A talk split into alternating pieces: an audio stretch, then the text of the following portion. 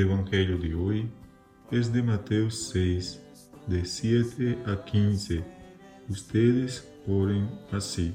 A oração é uma atividade constante e espontânea em muitas pessoas, aunque não vayamos ao templo nem à missa dominical.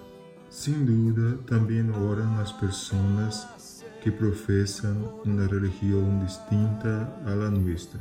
Ordinariamente no rezamos para informar a Dios de un problema que estamos sufriendo. Dios conoce todas nuestras necesidades y angustias. No rezamos para ser a Dios más bondadoso gracias a nuestro rezo. Él es amor, es bondadoso siempre y sin límites. ¿Para qué rezamos entonces? Rezamos para dejarnos invadir del proyecto de Dios en el mundo, para dejarle actuar en nosotros su proyecto de vida para hacer su voluntad en este planeta amenazado como hacía Jesús cuando rezaba por las noches. Ese proyecto está incluido en la plegaria que Él nos enseñó. Primero a cambiar el nombre de Dios, llamarle Padre, y con la vida proclamar que ese nombre es santo y luego abrirnos a su proyecto, ese reino de vida, ese pan compartido, ese perdón sin reservas y quedar libres de los ídolos del mundo.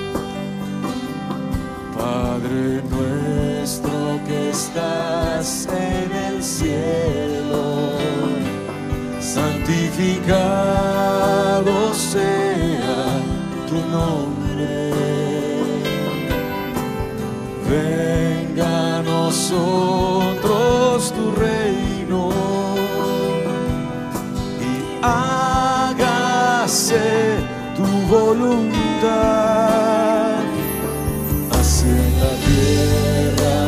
como en el cielo, danos hoy nuestro pan de cada día.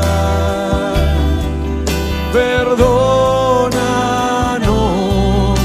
como perdonamos a los que.